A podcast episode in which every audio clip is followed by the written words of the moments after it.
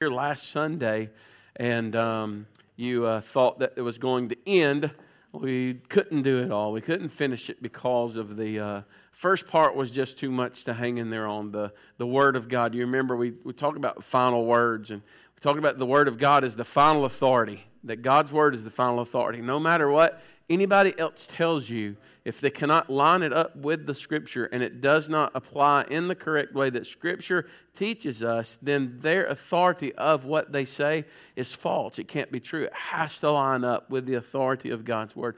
Even words and visions and even dreams or anything like that that we look at even in these scriptures we must know that we've got to line it up even if god's doing something with you and you feel that he's teaching you something and sharing something with you it must go together with scripture it can't be contrary to his scripture because he's given us this book in order to guide us. It's not a book like a, a book where you're putting a, a shelf together or an entertainment center or something like that. It's not a book like that that just kind of gives you parts and pieces and do it that way. But this is a book that's a lively book. A lot of those preachers of old used to call it a lively book, a book that was something that had application in every generation that it was read in. It's a book that has a life that kind of comes out of it and we see see these things. It's not just a, a novel to be read and just go, oh, that was a great story, or, or the story about Samson was wonderful, or the story about David and Goliath was wonderful. And that, remember last Sunday we talked about we've not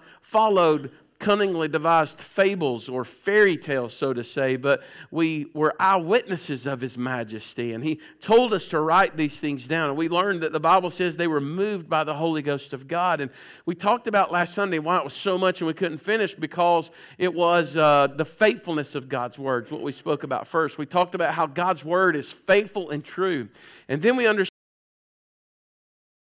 and the blessings of God's word is not, okay, if it says that if I give, that He will outgive me in my giving. So if I give 10, God will give me $100. Or if I give $100, God will give me $1,000. That's not the blessings of the word of God. And the blessings of the word of God are not just knowing what the word says, but it's actually when you put it into action. And when you do it, then you're blessed by putting it into action. It's the same way that a coach designs a play for, for the sports team, the ball, basketball, football, baseball, whatever you want, the, the girls, softball, everything about it. The reason that that coach designs a play is so that if you follow the design of that play, you follow the, the fundamentals of that play, what is it? You're blessed by scoring or you're blessed by reaping from that. And that's what the Word of God, I'm not trying to bring the Word of God down to any kind of playbook, by the way. I'm just trying to show you that this book is something that if we read it, that's great. But if we do it, that's where we get the blessings from. And then we talked about the correction of God's word, how He correct us with the word of God. And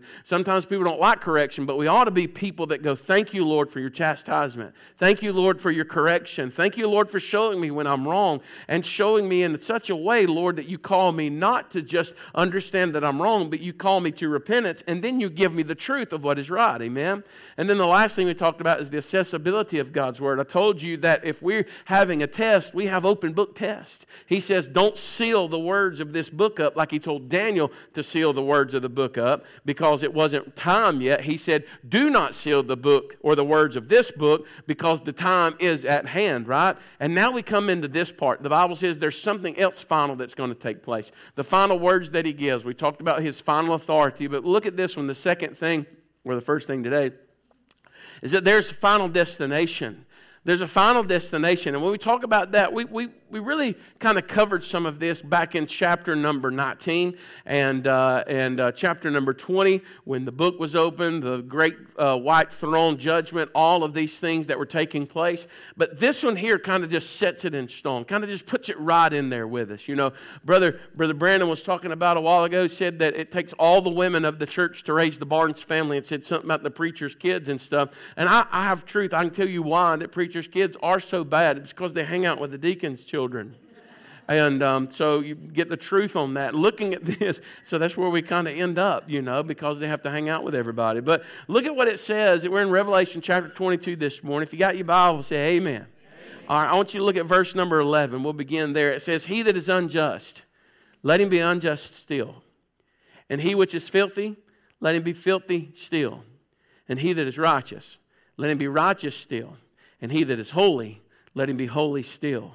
And behold, or and behold, I come quickly, and my reward is with me to give every man according as his work shall be. I am Alpha and Omega, the beginning and the end, the first and the last. Blessed are they that do his commandments, that they might have right to the tree of life. They can have access to the tree of life, and that they may enter in through the gates into the city. For without the city are dogs and sorcerers, whoremongers, murderers, idolaters. And look at these words and whosoever loveth and maketh a lie.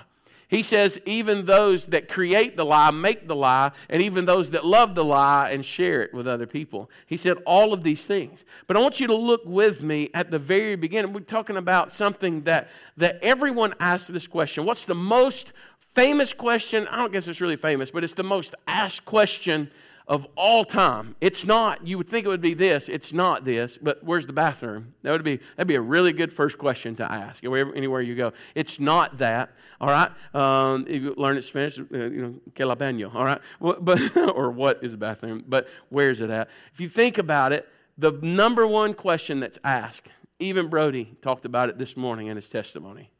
And I didn't expect Brody's testimony when it came on this morning in the first service.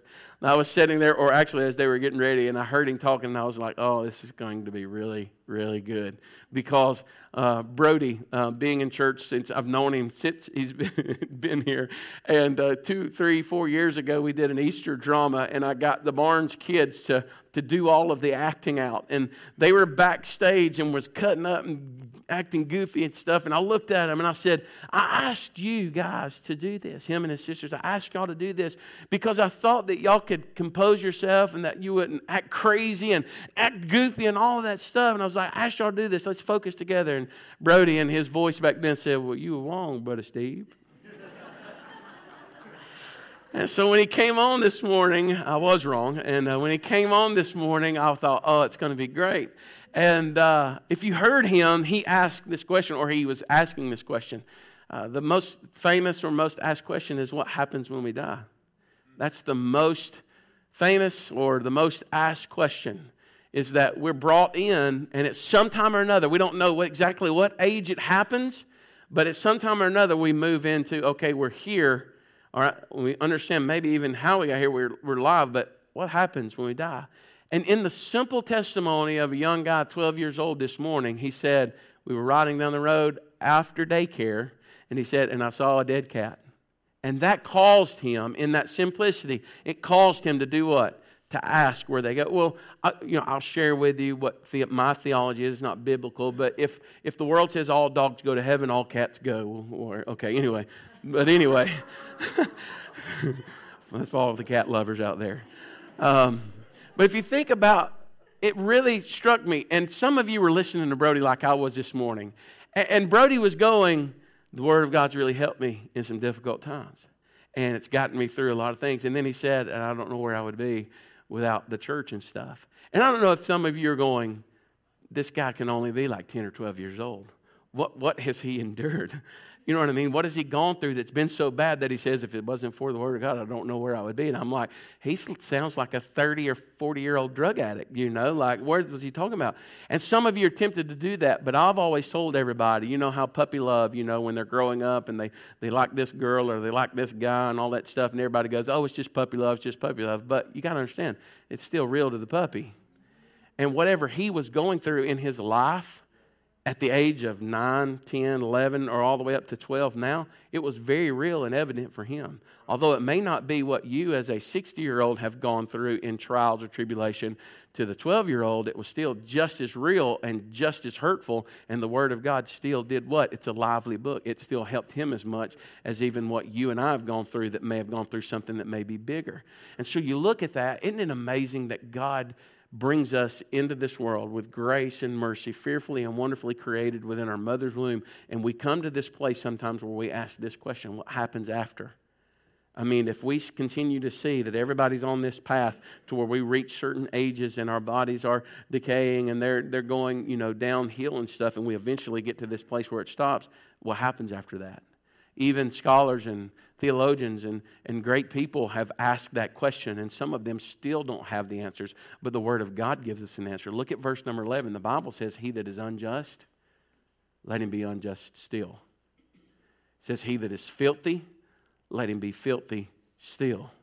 Now stop for a moment and look at that scripture. He that is unjust, let him be unjust still. And the filthy, let them be filthy still. But then in the second portion of that scripture, it says, He that is righteous, let him remain righteous, or let him be righteous still. He that is holy, let him remain holy, or remain and be holy still. It's one of these things where you look what happens after we die. Well, what we die in, the condition, the state. Not talking about hearts and lungs and kidneys and all of this other stuff, but what I'm talking about is that when we die in a condemned state of being a sinner, of unjust and in filthiness, then we remain that way because it is a final destination. It is not a temporary destination where you can get out of it, pray out of it, pay out of it. It is a final destination. And I want you to look at those words. Stop and look at those words. It says unjust and filthy.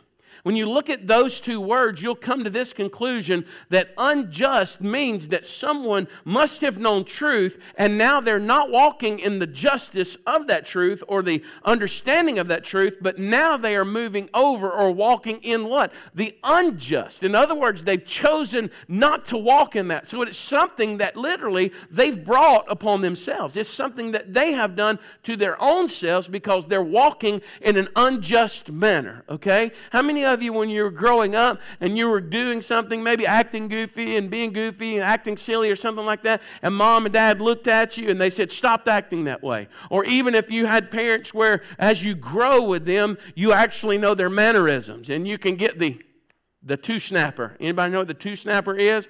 Two snapper brings the three stepper.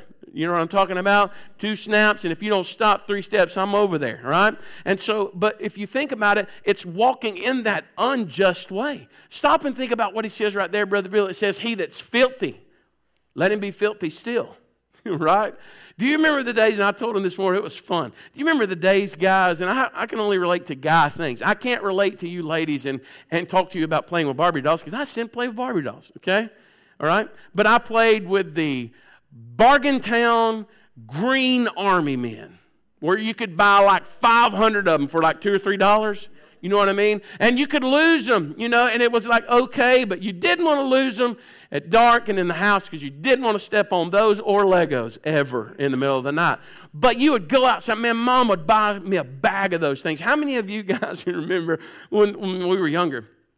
And you would go to the store and you'd buy. It. and you you could also buy a set of cowboys. It had horses and fences. You remember that craig? It had horses and fences and you could do all this stuff. You would hit the woods. It was like go home tear that bag. That bag could like hold anything. It was so thick right? You could tear that bag open and you would save the bag. I would save the bag because i would dig a hole and i would put the bag in the hole and put water in the hole because we had to have some water for the horses and look, we had to have some places to cross for the army men, and we would go outside and we would play. And uh, mom, we, if you never got to play by the creek, we had Self Creek by us. We had all this stuff we could play around, and it was always before you left the house, do not get in the water. Do not get in the water. Yes, ma'am. Yes, ma'am. I'm telling you, you better not come back here with mud and dirt all over you. Anybody know what I'm talking about? Y'all are looking like y'all didn't have parents like I had all right? And, and I would always go. We played beside the creek, right beside it. I mean, you had to have the creek. You're here in the water, you get the rocks out of the creek in order to build the forts for the, for the army men, you know, and stuff, and to keep the Indians from coming in and killing all the cowboys, right? You did all of this stuff. I know we're very sensitive today, and we don't talk about stuff like that anymore, but that's the way it was when I was growing up. And man, it was so fun. I always come back filthy and wet. Every single time. Because my friend pushed me in the water every time I went. He didn't. Y'all, y'all are looking like my mom. Like she didn't believe me when I said that either.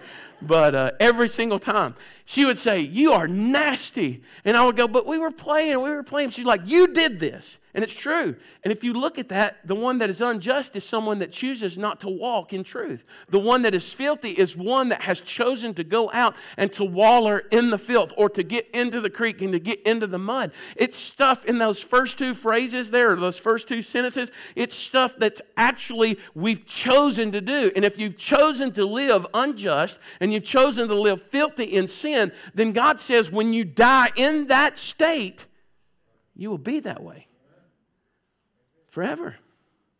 But the second thing, look at those two other things in that second portion. It says, Let him that is righteous, let him be righteous still. He that is holy, let him be holy still. Do you know what that is? That's nothing that you can do. It says, There is none righteous, no, not one. There is none that seeks after God. There is none that doeth good. The Bible says that David said these words Our righteousness is, is as filthy rags. If you could account for all of the days of your life, every good thing that you did, everything that you did good for your mom and dad when they told you, you know, didn't have to ask you to do it. You cleaned your room, you made them breakfast, you did all this stuff. You could account all those days up. And if we could accumulate them and pile them into a big pile right here, and you are to stand before God on all of those things that you and I have done good throughout all of our life giving to the poor, serving in the soup lines, doing all of these things, going to church, giving to the church, helping people out, being there at Warrior Day, going and doing all of this stuff, helping and serve projects. You could account all of those things together and you pile them up. Do you know what David says about it? You know what the Word of God says about it? That it would be nothing more, Brother Reggie, than a filthy rag. Because why? You cannot produce righteousness apart from the righteous Holy Spirit of God that dwells and lives within you. And then you can't be holy unless you have Christ that's in you, working that holiness through you. So the Bible says, let those that have chosen, if you stop and look at this, let those that have chosen to live on their own, they will live on their own still. But those who have chosen to live in Christ, will be in Christ still. You can't take it away. The Bible says that all of those that live that way will remain that way. It's going to be a permanent thing. That's one of life's most asked questions is what happens when I die? One of life's biggest statements is this, and people still don't listen to it. Life is short. You look at yourself as a 10, 12, 16 year old, 18 year old, you think that you've got everything wrapped up. You've got the old tiger by the tail, so to say. You've got everything done. You're, a, you're an 18 year old, you're, you're 20 years old, 21 years old, you're 25 years old. You've done all of these things. And listen, you are being told by some of the people older than you, don't go down that road. Don't do that. It will lead to destruction, or don't do this. And they're constantly not trying to stop you from having fun, they are trying to warn you because life, they say, is short. Now, some of you are convinced in here that you've got more life than me right now. Some of you, especially younger than me, maybe not older than me, but some of you younger than me, you're convinced right now by society and the way kind of all the, as the world turns, so to say, that you have more time than I have. You have more life than I have because you look at me and you say, you, you, you are a little overweight, Brother Steve, and maybe you've got some, you know, problems and you have diabetes and all of this stuff. So I'm probably going to outlive you. And you think that, but I have just as, uh, just as the same amount of grace breathing in and exhaling out as you do. Life is short. Life goes like this. the other day, some friends of mine put, they were here in this morning service, and they put a picture of themselves, a selfie. And they were, uh, this was before we even knew what the word meant, selfie. We, we, we took that back in the 80s when you heard the word selfie, you thought that that meant you were all by yourself, selfie, right? Um, but they took a picture. In the days where you had to have the camera and the film, you had to have it processed and you had to have it all done and you had to send it away. And it was even before the one hour photo places. You know what I'm talking about? It was a thing where they had that key. I don't, I don't even know how many pictures they had to take of themselves, but as they were looking up and the grass was behind them. Selfies today, there are, I'm talking about there are young people selfies and there are old people selfies too. You know what I mean? The young people selfies, or they got their the duck mouth and all that. The older people selfies usually have a thumb or a finger within the selfie somewhere, you know. And you're like, what in the world? We were at Six Flags yesterday and people were standing in the lines and it was constantly, I'm telling you, you were like, you move up, please, you know, move up, please, because people are going. I almost grabbed the young girl's camera and went my own self. I wanted to so bad. And it's like we're so full of all of this stuff to where we're constantly bringing it all in on us. Look at what Jesus said. He says in verse number uh, 12, He says, Behold, I come quickly. Life's fast. Those old pictures that kind of took a long time to process. How many of you remember those cameras when they came out with it? It was probably the best thing ever. It was instant camera film. You know what I mean? You didn't have to wait. You could actually see the bad picture right then. You know, it would come out and it was like a tongue that would come out of that camera, like, and it come, and the people would stand around like this, fanning them, blowing on them. You know what I mean? And you, as a kid, you thought, that's magic. You know, it was like it was nothing and now it's that. And then your grandmother would get a big old Sharpie out and would write on there everything y'all did that day, the food that y'all ate, who went to the bathroom, what year it was, everything about it. And you put them in scrapbooks now. And now most of that generation, most of them, are fading out or are already gone. Why? Because life is short. Jesus said, Behold, I come quickly. And that could be he could return quickly now as He will, or it could be that we're going to Him quicker and quicker and quicker because Bible says, James says, life is like a vapor. It appears for a moment and then it vanishes away. But I want you to hear this. According to verse number 11, where it says, Let him that's unjust be unjust still, him that's uh, um, filthy, let him be filthy still, all of that. These, these destinations are forever and they're final. There, there is no getting out of them. At this point in the book of Revelation, we have, we have covered thousands of years where we have gone, if you sin, repent. If you sin, repent. If you sin, come to Christ. If you sin, come to the Lord. If you sin, then they would bring their lamb. If you sin in the New Testament, then you have the Lamb of God that was slain for our sins. If you sin, if you sin, if you sin, we get all the way over there. And it's over and over and over. And now we come to this place where he says, the one that has died that's unjust, let him be unjust still the one that has died and that is filthy, forever their destination will remain the same. The one that is righteous and the one that is holy will all remain the same. The destinations are final.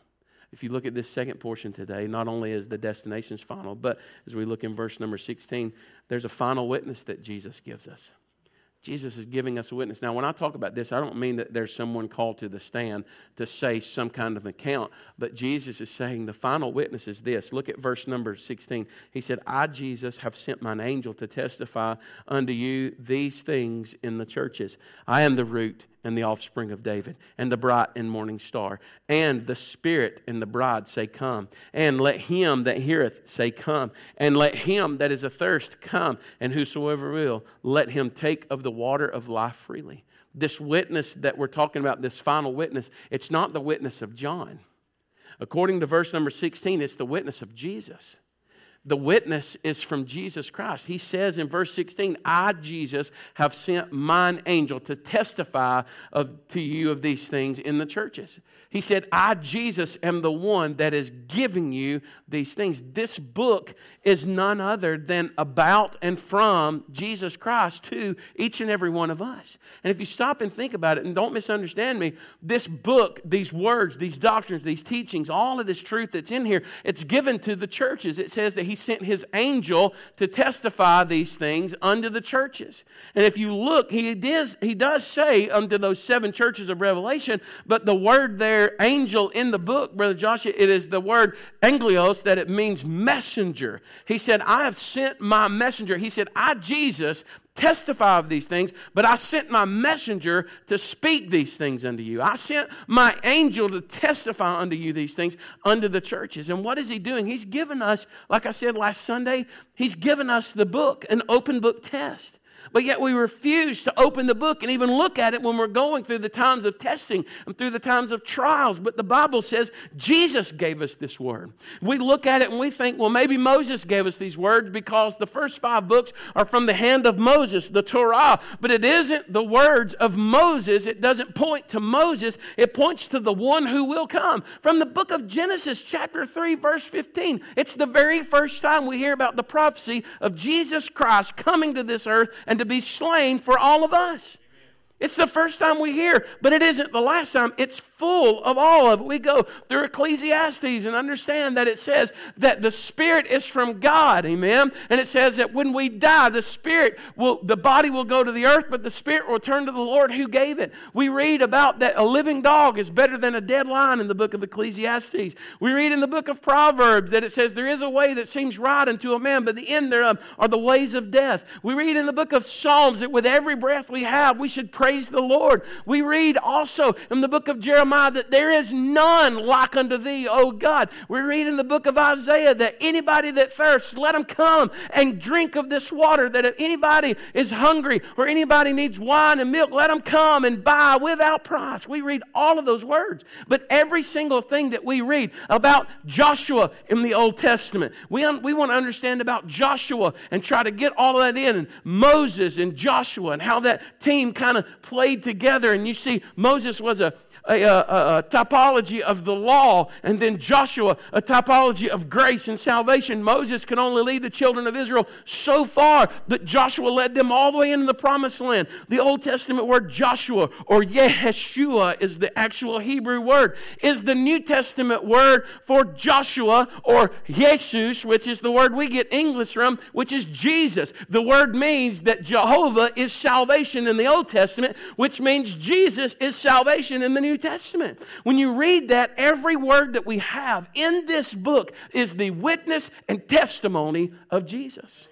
It's not about Ruth, but man, there's a story about Ruth in there that actually shows us more about having a greater kinsman redeemer than Ruth had. Amen. It's not about Rahab the harlot, but it's about a person who was living a lifestyle who was known as Rahab the harlot in the Old Testament, but in the New Testament, she found her way, Sister Kathy. Kathy eked into Hebrews chapter number 11, the hall of faith, and it talks about that that woman, Rahab, by faith, hid the spies and she honored God. What a book we have. It doesn't point to us, it all points to Jesus. And everything in there says that it is the witness of Jesus. You know what? we should spend more time as a church in the Word. More. Don't, don't take me wrong, and I know Brandon won't take me wrong on this, but we should spend more time in the Word, even more than singing. When we sing, it should be words that come out of the Word of God. when we praise Him, it should be because we've understood the Word of God and it comes out. See, what happens is, is modern things, we've called it praise and worship music. And I like to say, and don't, I'm not splitting hairs. I told you I'm bald. I can't split hairs.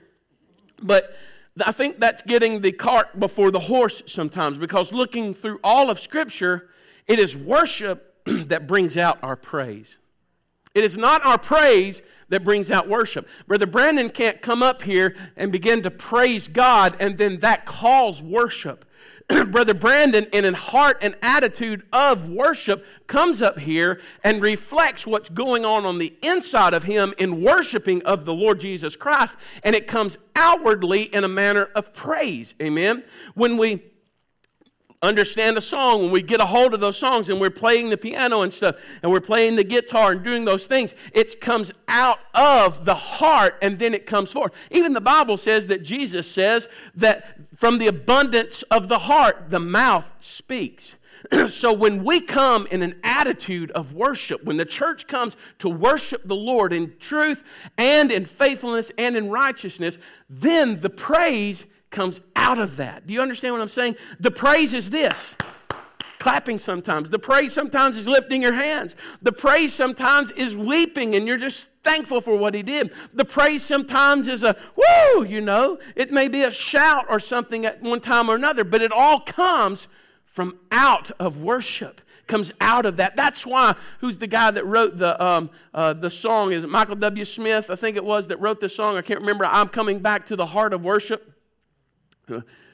Matt Redman. Matt Redman. It's good to have song directors and people up here, right? Matt, Red, Matt Redman. And, and, the reason that he wrote that song is because he started noticing a trend in his life. If I'm not uh, uh, mistaken, he noticed a trend in his life is that everywhere he was going, that there was this performance that was always being done.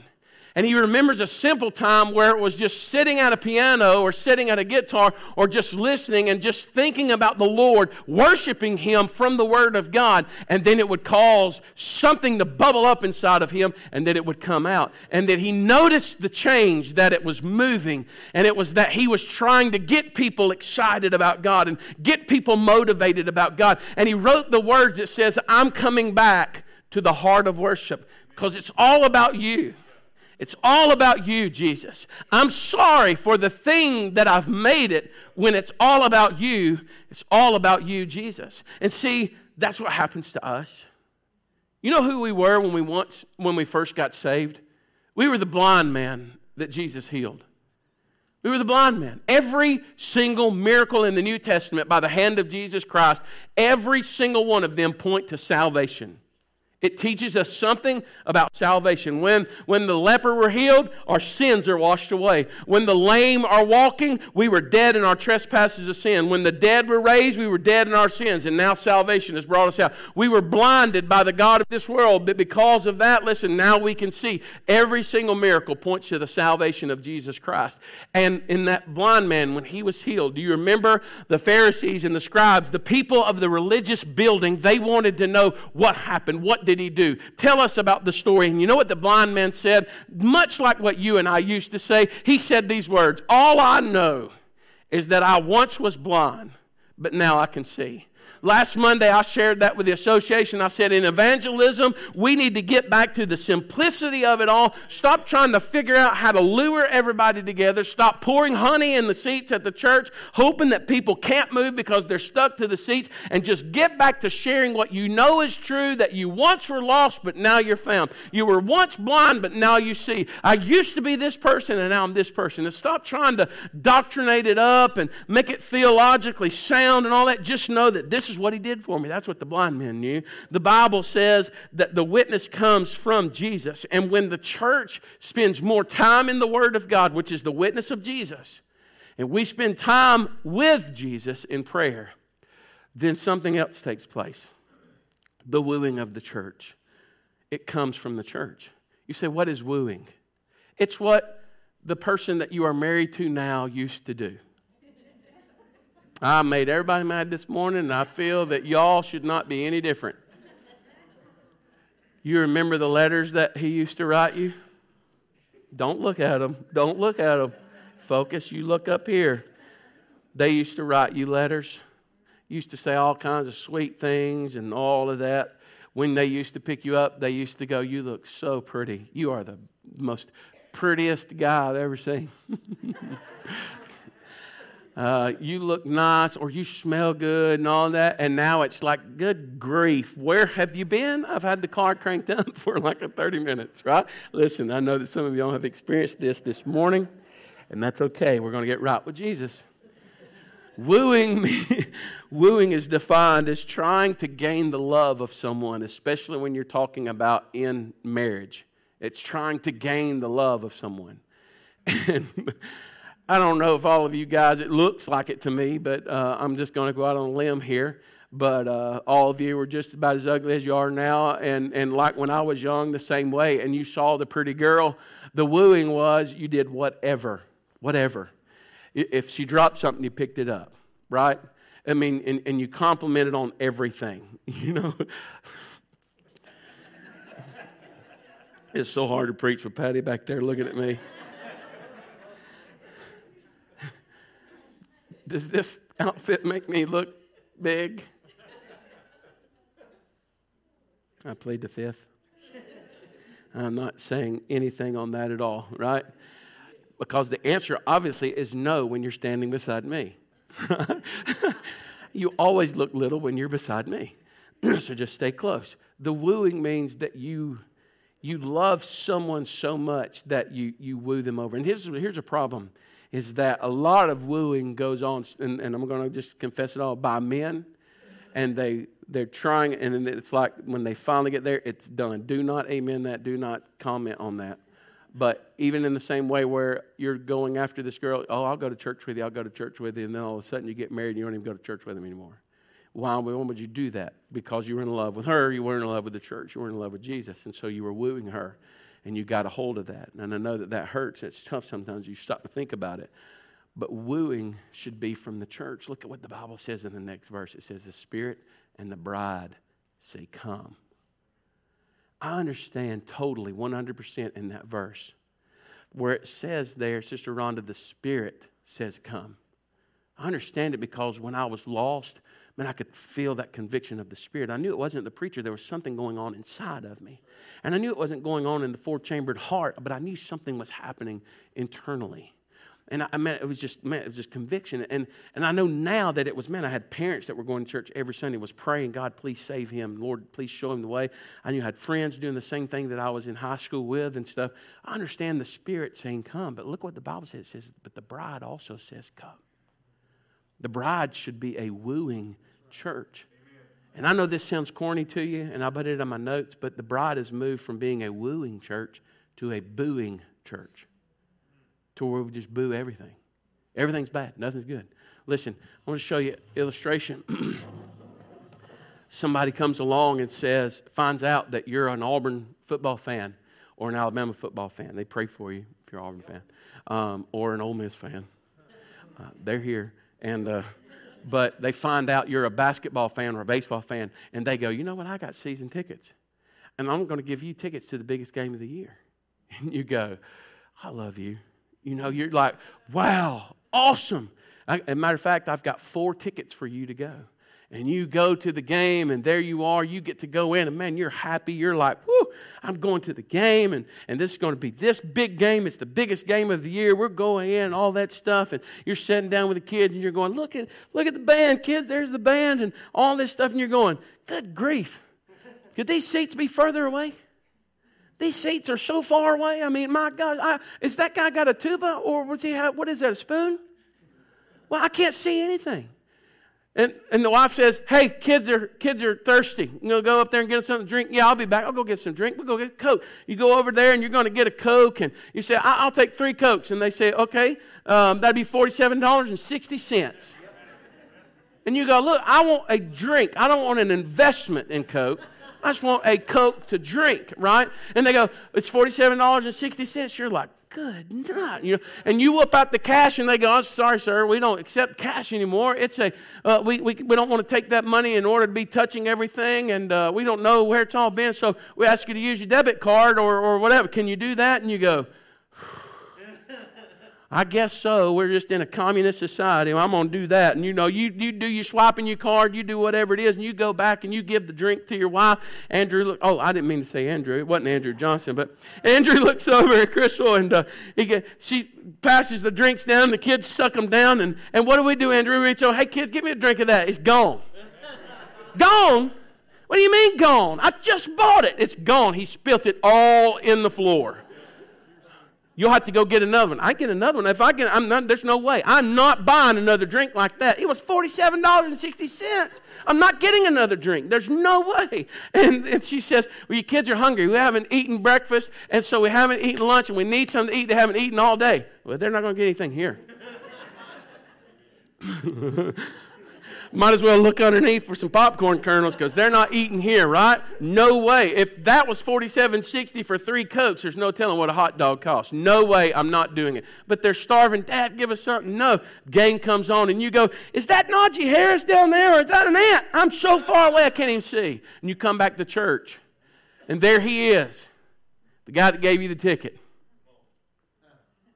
How'd the game go yesterday? Oh, it was the greatest thing ever. We had a good time. Man, we have, thank you so much for giving me the ticket and all that. That's so great. And then you walk away going, I ain't ever going back. Right? That's what we do here. It's exactly what we do here. I don't like the chairs, I like the pews. Who in the world put these Tetris squares on the wall? These things distract me so bad. Why did they do them that way? Why didn't they just stack them straight up? They're uneven. Why, why even do that? Why do we have TVs in the house of God? Dear Lord, why do we have TVs in the house of God? Don't they know that the TV is the devil? Don't they know that? What happened to the wooden pulpit that we've always had with the cross on it? Why do we got that metal thing up here? Why does Brother Steve have a glass of water? Why do these people bring this in? Why are these kids not in children's church? Why are this? Why? And before long, what are we doing? We're, we're in, we end up booing instead of being wooing. Instead of luring people to fall in love with Christ and His church, we end up talking about everything and angry and bitter and mad. And you say, Who's guilty of that? Just look next to you. It's us. It's us. Everybody. It's too hot in here in the summertime. Who in the world in their right mind would build a church with block walls? It's too cold in here in the wintertime. Who in the world in their right mind would build a church with block walls? Don't they know that they're freezing in the wintertime? And we're mad. Brandon sings this. Andrew sings that. If Steve goes to the piano, it's a song that's so old because they only call him back for an old song. Yeah, that's, I sit over here every Sunday going, they don't ever use me anymore. Three back surgeries, and I can't even play the piano anymore. Next thing you know, they'll lower it down, and we'll be sitting at it because I can't stand behind it anymore. It's what we do. If everybody in here is honest, it's exactly what we do. And we're not focused. We are not focused on, the, on God. And let me say something to you you got a free ticket.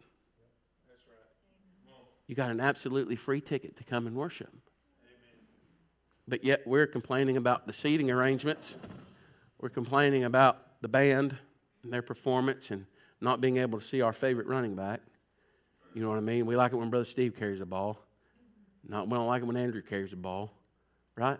That's what we, we do that. And let me say it, it's not because we're evil, it's because we're fleshly. It is. Because what happens to us is we get there's these songs. Well, Andrew's singing, Even So Come, Lord Jesus. And I don't know if you liked it or not, it doesn't matter. I mean, he was doing it for the Lord. But when he gets in that song, the part of the song of Like a Bride, and he kicks in, I'm like, I like that. I love it. I want to stand up and chest bump people. I love it. But there's also songs that talk about that same thing. It says, What do we do while we're waiting? He says, Lord, we're waiting. You're coming soon. While we wait, you know, we know you're coming soon. I was over there thinking about the other song, Brother Brandon, that says, But until then, my heart will go on singing. Until then, with joy I'll carry on. Until the day my eyes behold that city. Until the day God calls me home. All those go together. And I can I can boo or I can woo. And I've been guilty, very guilty, of not doing the right thing sometimes. Patty's getting ready and used to, I, I would look at her and I go, I absolutely love you in like sweatshirt, sweatpants, the softball stuff, the person that you are. Always, always told her that.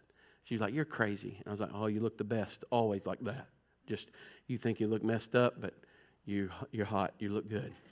I'm serious. It's my wife. I can say it. You can't, but I can. and then she gets all dolled up, and what do I do? Where have you been? I mean, does it literally take that long for you to get ready? We've got to be here at a certain time. What, what, what's going on? And then I end up treating my wife, which is my bride, and end up booing her when she was actually preparing for a date or for a special time. We're all guilty of that. The Bible says he's coming quickly, and that we need to be the one, the Spirit and the bride. We need to be so contagious out there, not with COVID, but we need to be so contagious with wooing people that people are drawn to you. That when you talk about Jesus, people just, oh, I want more of that. When you talk about church, I want more of that. I want more of that. But because of our attitude, sometimes it's not that way. Here's the last couple of things. Jesus gives us a final warning. We're going to close. Jesus gives us a final warning. I know that y'all think that, but it's late and stuff. But if you stop and think for a moment, in California, it's two hours earlier, so we're still doing good. Look at verse number 18. He says, For I testify unto every man that heareth the words of the prophecy of this book. If any man shall add unto these things, God shall add unto him the plagues that are written in this book. And if any man shall take away from the words of the book of this prophecy, God shall take away his part out of the book of life, out of the holy city, and from the things which are written in this book. Once again, God does what? He shows the final authority of the word. when we look at this, he says, No man should add to or take away from the reading of this word. It's not talking about in translating the word propitiation into another word. It's talking about you should not take away from what God has declared as truth you should not take away what God has declared as truth. And he even uses there an illustration that the plagues of the Bible, talking about just like the Pharaohs and all the false kings of the earth, they worshiped idols of gold and silver and all those other things. He even uses this illustration to show them that, look, if you're going to follow them, then you're going to receive the same judgment and condemnation that they did. He said, and if you take away or add to the reading of the words of this book, you your part out of the book of life would be taken away. You say, what is that? You remember we talked about that God's predestinated plan for all people is that they would be saved. It wasn't that God chooses to save Randy and chooses not to save Brent and chooses to save Laura and chooses not to save Josh. God has chosen all people to repent and to be saved.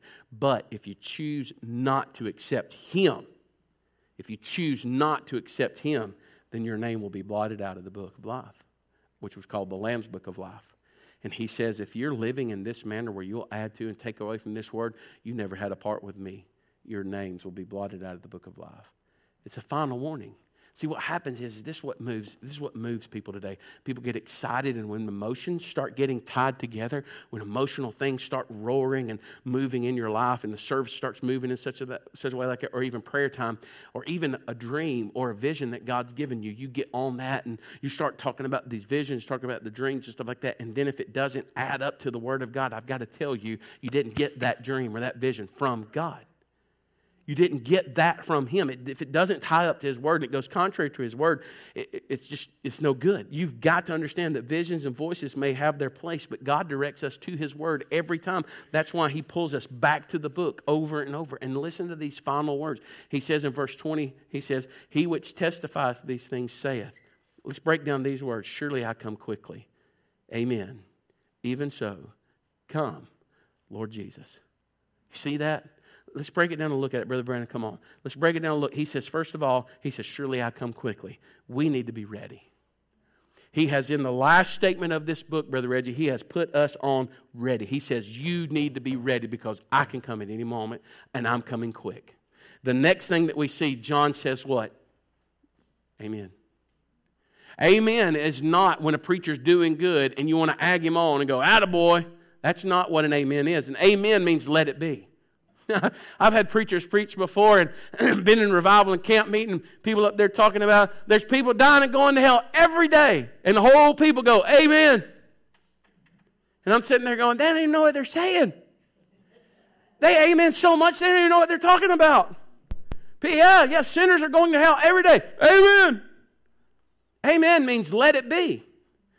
Let it not be that sinners are going to hell every day. Let it not be. Understand what you're saying. And if you do understand what you're saying, Jesus said, I'm coming quickly. And John said, Let it be. He said, Lord, let it be. You know what he didn't do? He didn't say, No, no, no, wait a minute, wait a minute, wait a minute, wait, wait, wait, wait. I got to get ready. Or wait, wait, wait, wait, wait. Craig's not ready yet. Casey's not ready yet. Wait, wait, wait, wait, wait, wait. No, no, no, no. No. He said, Surely I come quickly. And John in faith said, Amen. John said, Let it be. You say, What do you mean? He said, Okay. If you're coming quickly and it's your will, then I won't get in your way. Look at the next phrase he said, Even so. That's a, two words, but that is huge in what we're talking about this morning. Even so. What does John say when he says, Even so? What if Jesus would have said, Surely I'll come quickly? And John said, Let it be. And Jesus answered back and said, But what about the tribulation? That all of Jewish brothers and sisters will die, a lot of them through the tribulation. A lot of the Gentiles would not come to me in the tribulation time. Know that my judgment's going to come. Are you really sure? Think about it. The seals opened up, the trumpets blown, the bowls of wrath poured out on the earth. John said this. He said, Even so. He said, Even so, even through it all, even so, whatever you, John, you can be no more like Jesus than what, do what John is saying right now. Seriously, you, you can't be any closer to who he is. In the Garden of Gethsemane, Gethsemane is what the word means. Jesus was in that garden, And they were in a lowly olive press. They were seeking a place to go and pray, and Jesus would go there often. And in that wonderful garden of all those olive trees, there was a garden, there was a uh, olive press in that garden, and those disciples went in there, and Jesus said, You stay here, and we're going to go this way. And he got James and John, and he said, We're going yonder. And they went out, Brother Reggie, a little farther. And Jesus looked at them and said, Brent said, Stay awake. Stay awake. Pray that you enter not into temptation. He said, The flesh is weak, but the spirit is willing. And indeed, but the flesh is weak. He said, Pray that you enter not temptation. You know what Jesus was saying? Pray for me in this time that I need you. And the Bible says Jesus went a little farther. And as Jesus went a little farther, the Bible says he fell on his face before God and he cried out, Abba. Abba is the word father, it's actually the word daddy. He said, If this cup is able to pass from me, he looked into that cup that he knew he was going to die on the cross, knew that that had to be the way, that it had to be a horribly messy death. Horrible. This, in our terminology, he was going, This is the way? This? He said, Father, let this cup pass from me. Let it not have to be like that. Let it pass from me. But Jesus did what? Nevertheless, but not my will, but yours be done. He said, if that's the way it has to be, then that's the way it has to be. And we get this image of Jesus, sweat pouring off of him as great drops of blood. And you say, no way, an absolute way. It says he was in such agony in that garden that there's an actual term for it in the medical field that is called hematidrosis. It actually means that the sweat glands, being in agony, the sweat glands open up so wide that the capillaries, the small ends of blood vessels that distribute out, the capillaries will crack and they will open and they will mix with that sweat and it will be a dingy, bloody mess. And you can look it up. Even people in certain psych wards and other things that they're in such agony and in such grief that that can happen. And Jesus, Luke, the doctor Luke, is the only one of the Gospels that described it this way, and he said that his sweat became as great drops of blood. Brother Butch, Jesus was in agony praying over that. And he was pleading with the Father. But he had enough, listen, he had enough of humanity, Brother Bill, to know that was going to be horrible to go through. But he had enough of God to know. He said, Jack, not my will, but yours be done. He didn't say, I ain't doing it for him. I may do it for him, but I'm not doing it for him. He said, Nevertheless, Father, I'm going to do it for you. Doesn't matter about him and him, I'm doing it for you. That's why 1 John 1 and 9 says he's faithful and just to forgive us of our sins, cleanse us of our unrighteousness. Why? Because he's faithful to Jesus Christ who did what? Went to the cross for the Father. Amen? And now we look at this scripture and we understand that John says the same thing.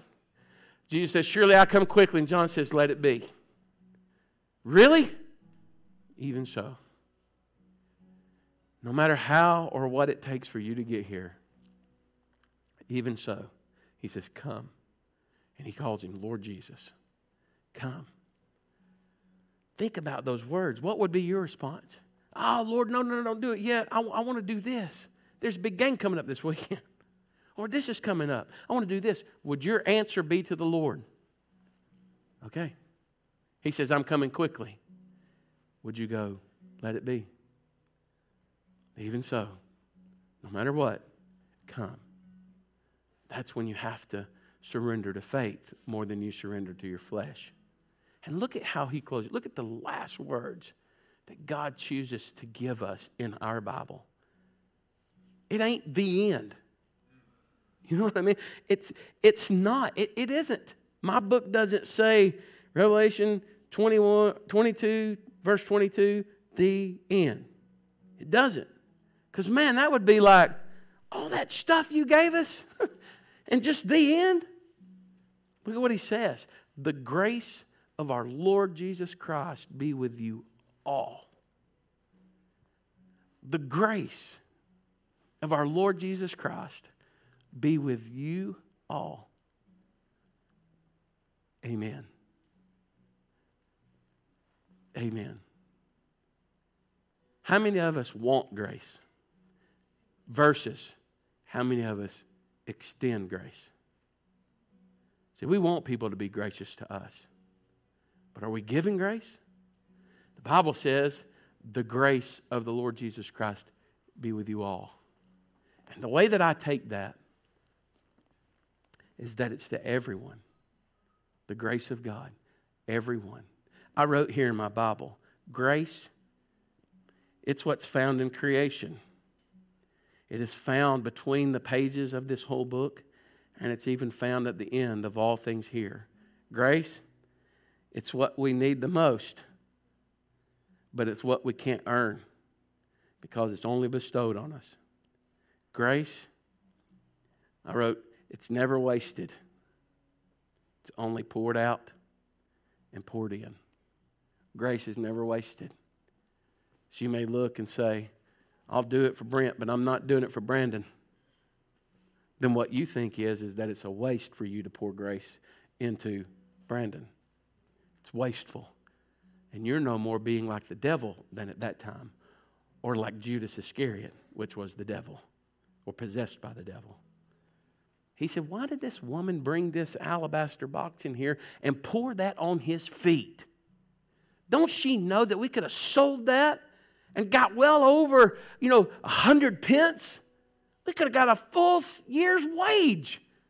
And she wasted it by pouring it on the feet of Jesus. He called her worship waste. And that's what we do when we look at other people in the church and we're mad and we're frustrated and we're angry about every single thing that goes on and we're booing instead of wooing. We're not being gracious. And we all need grace. There's nobody. Look beside you. The one with the mask off, the one with the mask on. They, what they want in their life every day is they want grace. That's what they want. When they go to the doctor and hear a bad report, they want grace. When they're at the caskets, they want grace. When they're out of money, they want grace. They want grace. We want grace. We want grace. We want grace. And the Lord says it's, it's to you all. Let it be. God gives us grace. Let me pray for you. Father, we